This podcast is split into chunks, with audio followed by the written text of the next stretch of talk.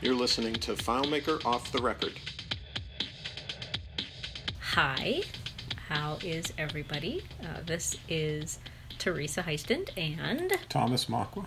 from Profile Developers, and this is our uh, maiden podcast. Yes. And as FileMaker 17 was just released officially today, we thought we would talk about it. I've been playing with a little bit, reading about it, and Teresa has not. Yes, I have. Uh, I never even downloaded the beta, uh, so I have not seen anything about FileMaker 17. So I am excited for you to tell me some things about it.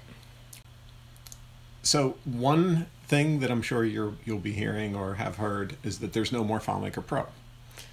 They've gotten rid of FileMaker Pro and they just have FileMaker Advanced. Now, did they make because there was a big price difference between FileMaker Advanced and FileMaker Pro, you know, the previously. So did they make FileMaker Advanced uh, cheaper to be FileMaker Pro price, or did they make FileMaker, you know, what what's the pricing for FileMaker Advanced? FileMaker Pro was in the neighborhood of 320, something like that. FileMaker Okay. Advanced was in the neighborhood of 540. Okay. Uh, so now it's 540. Okay. So that was the So- resolution was to just So this Everybody's this buying move Advanced. is is really so that advanced is for developers only, uh, or primarily, and to push people more towards the server or cloud plus connections option because that's uh, more economical for a business where there aren't citizen. You know, not everybody's not a citizen developer. right. Okay. the uh, I I, th- I I think that part of the reason for that was that the getting citizen developers started that would start with pro would run into limitations pretty quickly because simply not having a script debugger Oh yeah, yeah. is is you know incredibly difficult and Yeah. um, It's is- huge, is and a it was- wall you would hit pretty it- quickly and that was the wall. yeah I mean, there there's not a lot. There wasn't a whole lot between advanced and pro that was different. I mean, it was just the developer tools, but you could script. You know, it wasn't like the difference between Go and Pro. right So uh, I, I think they're probably making a good move. Yeah, I think so too. Mm-hmm. Uh, and whenever you're buying for a company, uh, the, the the more licenses you buy, the cheaper they get. Mm-hmm. I, st- I think that most companies are not going to see this. This isn't going to be a huge, huge hit to them. Mm-hmm. Uh, at least I hope that's the case for our clients. Right. Also, with advanced, the advanced options are a checkbox in the settings. So whenever you install FileMaker Pro, I No, they're calling it advanced. I They are ju- they are just Yeah. calling it advanced. That that was one I actually wasn't sure about. Um, so when you install advanced, there is an option to only install Pro without the advanced options, so that it's Oh, not even if you have users that you don't want them to be able to access this stuff at all.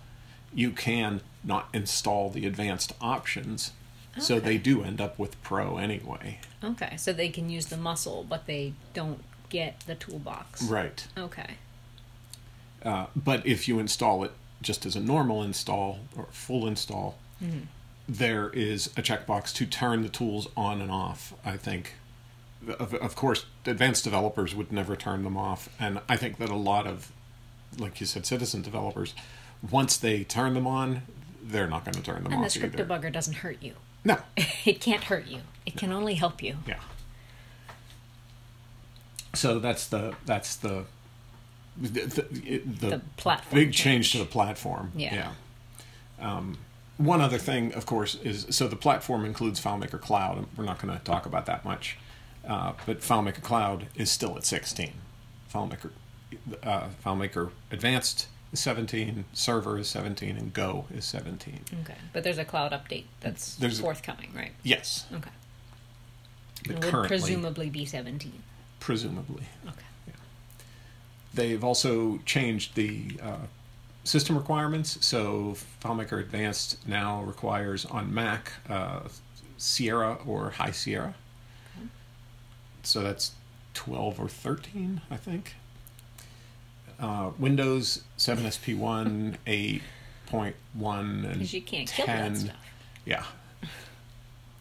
Let's see. And the file format hasn't changed. The files are still FMP 12. So any version of FileMaker that can open up an FMP 12 file can open a file from 17. However, the 17 uh, advanced can only connect to server 15, 16, or 17, Okay. or cloud. Okay. And that's because of security. Because the biggest difference between 14 and 15 was, Was security. Was security. Yeah, it, it must be. S- But you can create a file in 17 and just open it standalone on a ver- you know on an older version. But obviously, none of the 17 features will be there. None of Right. the advanced features will be there. So, uh, you know, the file will not behave as you might expect it to. Uh, but that's the same with every version. Right. Another thing that they're distributing uh, is a data migration tool. Now, this is a standalone application. I believe it's um, just run from the terminal. Oh, okay. I don't. I don't think it has a GUI. Okay. It's just from the terminal, uh, and that will let you transfer all the data from one file to another file. So if you have a production file, like for one of our clients, mm-hmm. and a development file on our server, mm-hmm. whenever you're ready to pass it over, instead of scripting the table by table imports, mm-hmm. you, you run the migration tool. You point it to the data file, the original one. You point it to the clone or you know whatever your development one is Okay. and within seconds it transfers all of the data from one file to the other now i'm just going by what a bunch of other people have said i haven't actually tested this one myself uh, but people are very happy about it Does the and you might not know because you've just read some stuff about it, but I wonder because this isn't the same. This if you're using the separation model, this would be unnecessary. it's unnecessary unless you're updating the data file Right.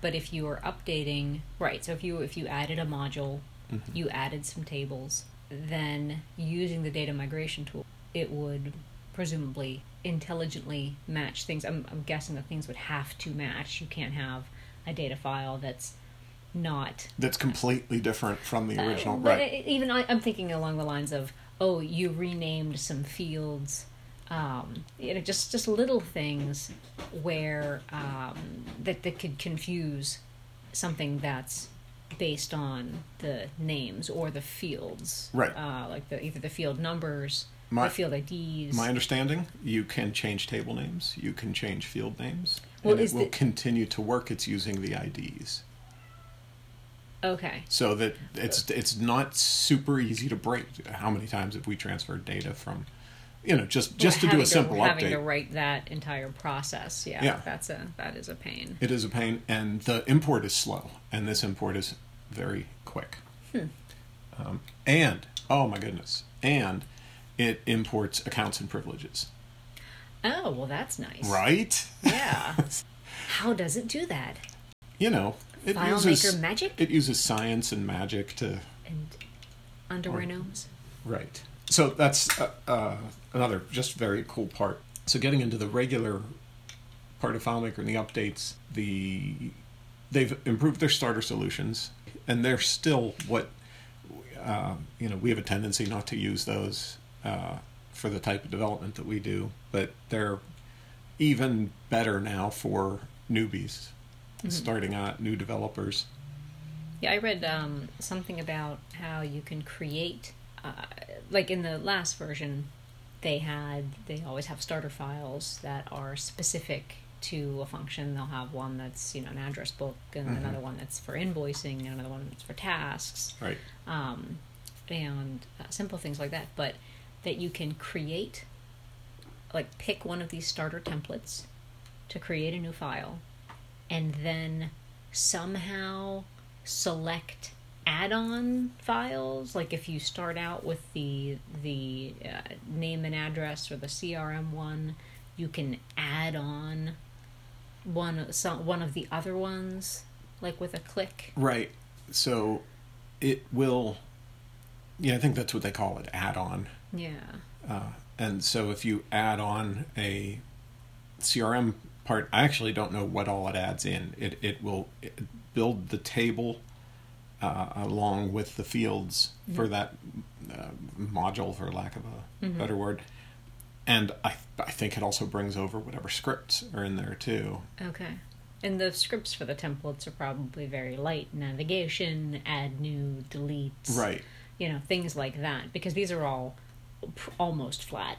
Well, so they've. Of... Yeah, they've broken up. Whenever you uh, go to create a new solution, they've broken it up into starter starter solutions and apps. And the apps are just a more complete version of the of the well, there's more of them, and they're there's a lot more design to them. There's a lot more style to them. They're not quite as basic. So there actually is a there's a contacts starter uh, file, and there's a contacts app, and the contacts starter file is what we've seen in the past. You know, it's got. I actually think there are a couple of tables. Um, very, you know, maybe there's a script or two and um, some real basic layouts in the apps version of Contacts, uh, it's got more tables. It's got you know more than a dozen scripts already in there. The uh, layouts for iOS, layouts for desktop. Mm-hmm. Uh, I think layouts for WebDirect. Okay. So they're they're much more complete.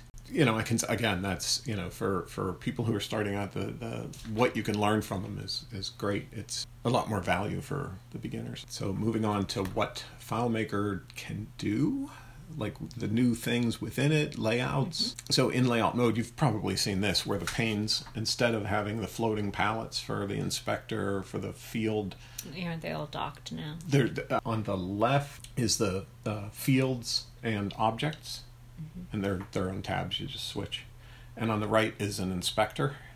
Mm and you can still bring up additional inspectors and have them floating just exactly the same as we do now. So if you mm-hmm.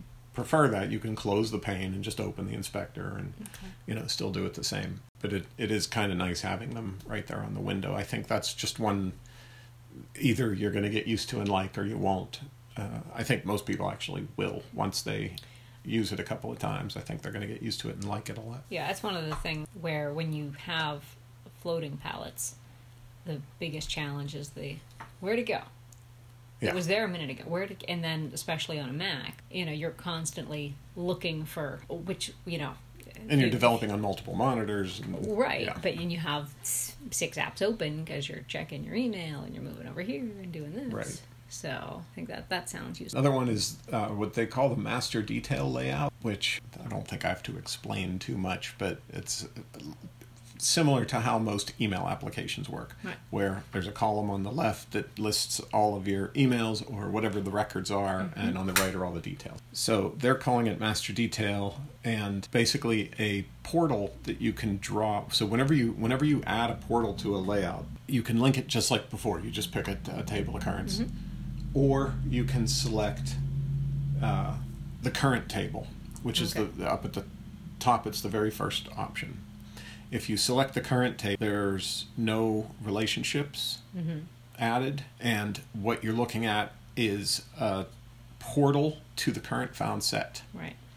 So it'll show just whatever records are currently found. There's no sorting options available. The f- records in the portal are sorted the same way the records in that you're looking at are sorted. So if you click on any of the rows, that's the record that loads. Right. However, it's not running a script. There's no script. There's no button. So it's just a built-in interface. It's just a built-in that. action, and what it seems to be is when any portal row is active, mm-hmm. uh, it highlights just like normal, which you have control mm-hmm. over the look of that, and it jumps to that record. Yeah. So it's nice. It's fast. Right. It's so so while doing that the way we've always done wasn't hard. Mm-hmm. It wasn't that time consuming but you had to do you had to set up the relationship set up right. the script make sure you were you know selecting uh, and know, to there, have it, there are a bunch of things and to have it into that. filter based on the found set that's actually nice. a little bit of a pain well also yeah before. because if you're in a contacts database and you've got 10,000 contacts and you're searching for things that start with A, you're going to watch that spin Yeah. while you're waiting for it. So if this is their way to cut through some of that filter weight. Yeah. So I like the stuff you get for free, and anything that simplifies the graph. I, I like any anything that lets me not add more weight to the whole thing. Right. It's just easier to manage. to and- think about why that Cartesian is there. Right. a couple other things on the layouts. Uh, so if we group object, when you select a grouped object, the whole thing selects just like normal. If you click a second time on any of the individual objects in there, that individual object will select without breaking up the group. Hmm. So you can then move it within and it'll Oh, stay part of the group. And you don't have to go into. but the- you don't have to ungroup everything. Go Right. deal with the one you want Or to go into the layout, you know, the object. or go into the yeah right Yeah. right although i'm so used to doing that now i don't know that i would do it this way much but probably it's, it's, it's probably a little quicker to do it this way uh, another item is to copy and paste custom menus which is just nice. Uh, what i can see on that one is occasionally i'll build a custom menu that's primarily a developer custom menu. So So- that needs to be portable and you can drop it anywhere. yeah, and if you didn't start in the, you know, if it, if like that's part of the starter file, and if you don't start with that file, then you have to rebuild that whole thing, and it's kind of a pain, and you know whatever. So I like that a lot. I think I think we'll be seeing more of uh, you know like developers just creating these nice long custom developer menus. Uh, with specific key commands that you can trust now that you can copy and paste it into any any solution Oh, that's interesting. whenever you're creating a new table in FileMaker 17, now creates default field, which they showed us. Oh yeah, so those were because you can define. Now, are these that they are basically default housekeeping fields, Well, they're default. or can they be anything you want? pretty much anything that you want. Oh, Uh, and you have to save that in like a preferences. Or no, it's actually in Okay. an XML file, okay. which is on a Mac. If you right click and say get application package contents, Oh, oh yeah, yeah, yeah, yeah. yeah. if you get the package contents and then go to resources Mm-hmm. and then go to i believe it's the language in Okay. uh, directory there's a file in there that's named something very obvious like Right. default fields i think that's what it's called default fields and it's just a it's a it's a simple xml file and it's actually i'm not great with xml i had no trouble at all opening it Mm-hmm. Up editing it changing it to what i wanted added a few more fields Mm-hmm. closed it saved it dropped it back in created a table everything just worked Nice. um, there's some details that you got to pay attention to, um, especially on the if you if you're using auto enter. You know, there's there's settings for to Right. use auto enter account name and Right. auto So you enter have to have you, have to, you just have to and know what all the options. yeah, and how to how to word them. But it, to- it seems like you can do an awful lot, uh, and you can. Like for the ID fields, you can actually put in a function get UUID that can be part of the XML, Hmm. and so that gets you know automatically added because it's XML. They're they're numbered, and that's the order they actually create in. So you can play with that too and do it in the most useful way to. So I like that a lot. That's that's nice. It's not that it takes a long time to copy and paste all the fields you want, but why do you have to keep copying and pasting all the fields you want? Moving on to scripting. Yes. Um, What's different about scripting? yeah, not a lot.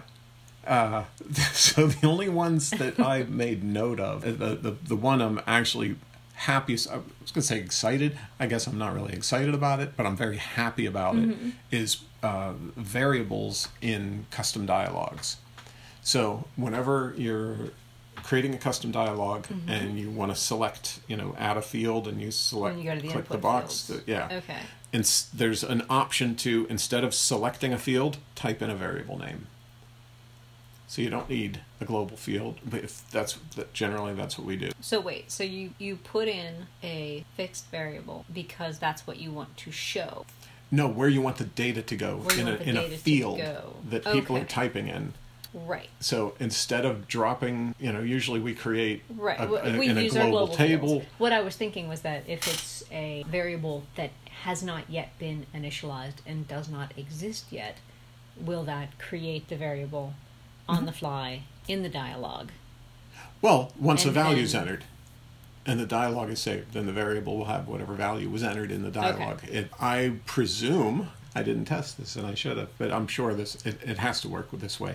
Whenever you enter your variable name, if the variable has a value, that value will be pre-entered in the dialogue Right. That's up. what I was thinking. Yeah. If the variable does not exist, Then it would be blank. The same way that if we wanted exactly. to preload the amount for the transaction into the dialogue so that when it pops up you can say verify it was $25 right. you know So that's one I'm, I'm actually really happy about because that's one that I just think should have been there right whenever they first came out with variables.